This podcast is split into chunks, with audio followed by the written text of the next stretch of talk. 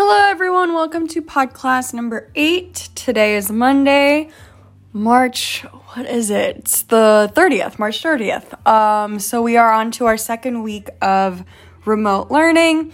Uh, most of us got through the WED Regents checkup. So I'm going to actually go over some work today. I'm going to go over the first thing I'm going to go over is the WED Regents checkup.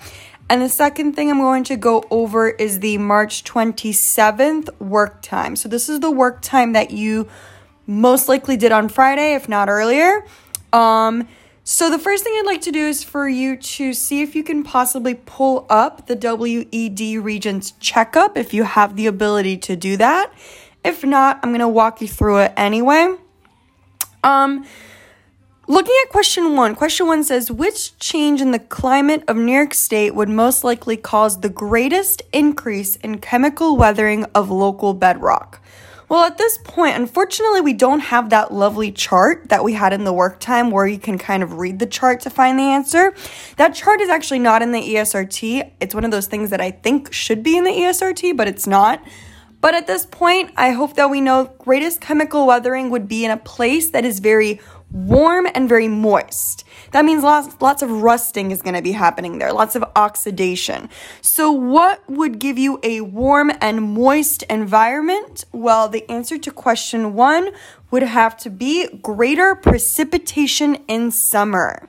The more precipitation, the more moisture, the more humidity, the more chemical weathering.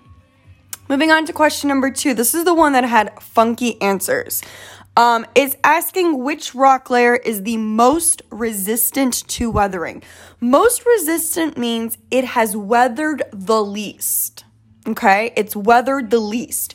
So, which one of those has se- seems to have weathered down, seems to have broken down the least amount? It's the one that's sticking out the most, and that was option. And that is number three, but it was actually option D. I apologize to everyone who got confused with that.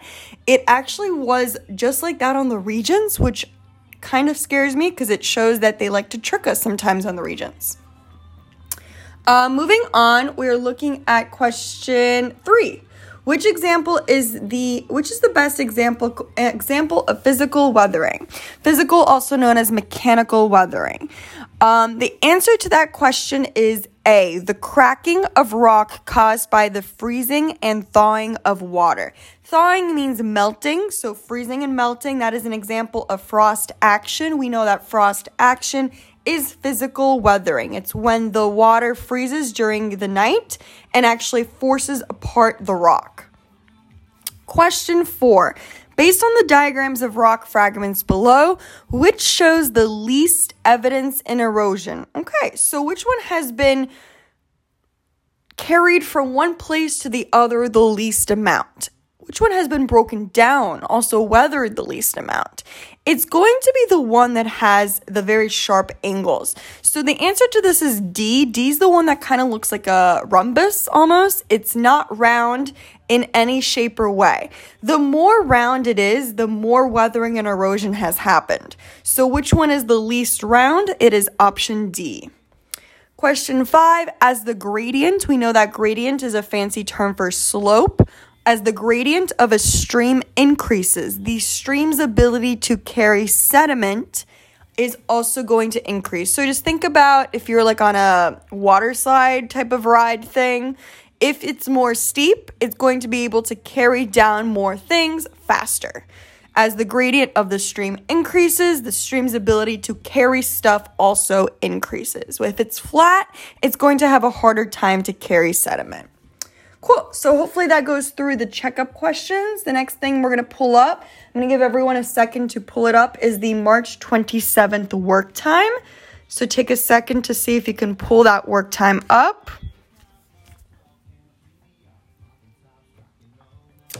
All right, so the first question, it shows that graph. That graph that's called weathering determined by climate. That's the graph that I mentioned I wish was in the ESRT, but it's not.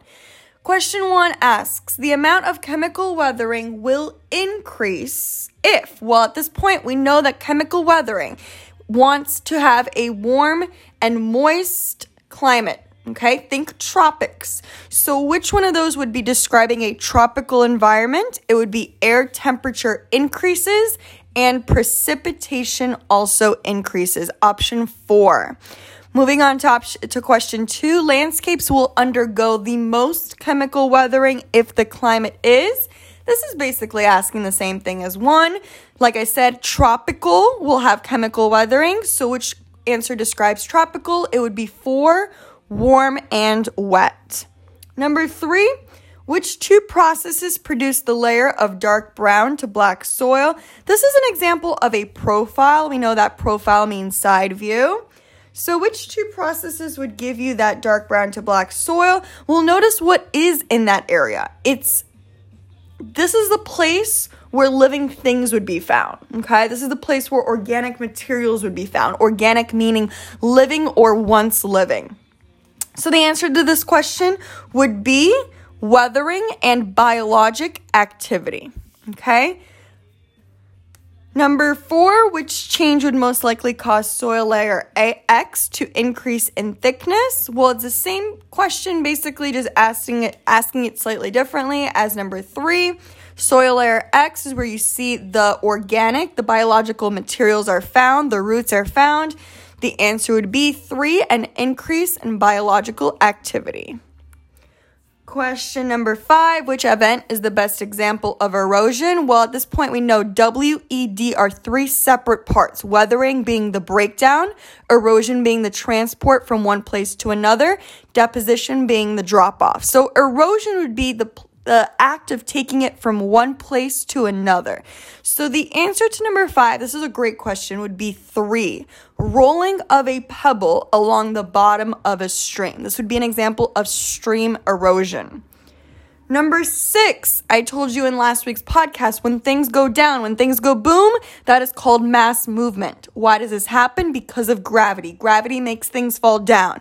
This is kind of similar to, um, it's not a landslide, but it's similar to it, okay? So notice there's some water there, there's a lake there. Basically, some of that rock material is sliding down. When I hear sliding down, I immediately think going down, mass movement, gravity. Seven, unsorted, angular, rough surfaced. Okay, let's break this down. Unsorted means mixed. Different shapes, different sizes. Unsorted means mix. Angular means the opposite of round. Angular mean, means sharp angles. Think like um, rectangles. Rough surface cobbles and boulders are found at the base of a cliff. Okay, imagine a cliff. You see all these different sediments. They're pretty large. They're all different shapes and sizes. They're not smooth. What most likely transported these cobbles and boulders? Okay, well, if it had to be water, water makes things round. So I know it's not water. It's a cliff. So looking at actually question six also has a cliff. Can we kind of figure out the answer to seven based on six? Yes, we can. Okay. A cliff. Things are going to fall down the cliff. That is mass movement. And why does it fall down? Due to the force of gravity. Cool. I hope this helped going over those two um, pieces of work. I will check over the rest of your assignments, give you guys scores. Thanks to everyone that's being on tr- keeping on track. If you are feeling sick, if you know someone in your family that's feeling sick and you want to share with me just so that I know in case you're not doing the work or something's going on, feel free to share that with me as well. I can keep it private, that's not a problem. Um, I know at this point, hopefully, we're able to log on at least, um, if not every day, every other day to keep up with the work and I'm going to keep posting work in case anyone wants to move forward. Like I said on last week's pod class, next Monday, a week from today, we will be taking a topics 9 and 10 post test. I have further times and dates for that getting set because there will be a specific time of day that we all have to do it. Um, but there's going to be a couple options in case one of those times does not work for you. And I'll give you plenty of notice. That way you can kind of plan ahead. Let me know if you have any other questions. Congratulations to everyone who's mentioned high schools. I've heard great things. Have a wonderful day.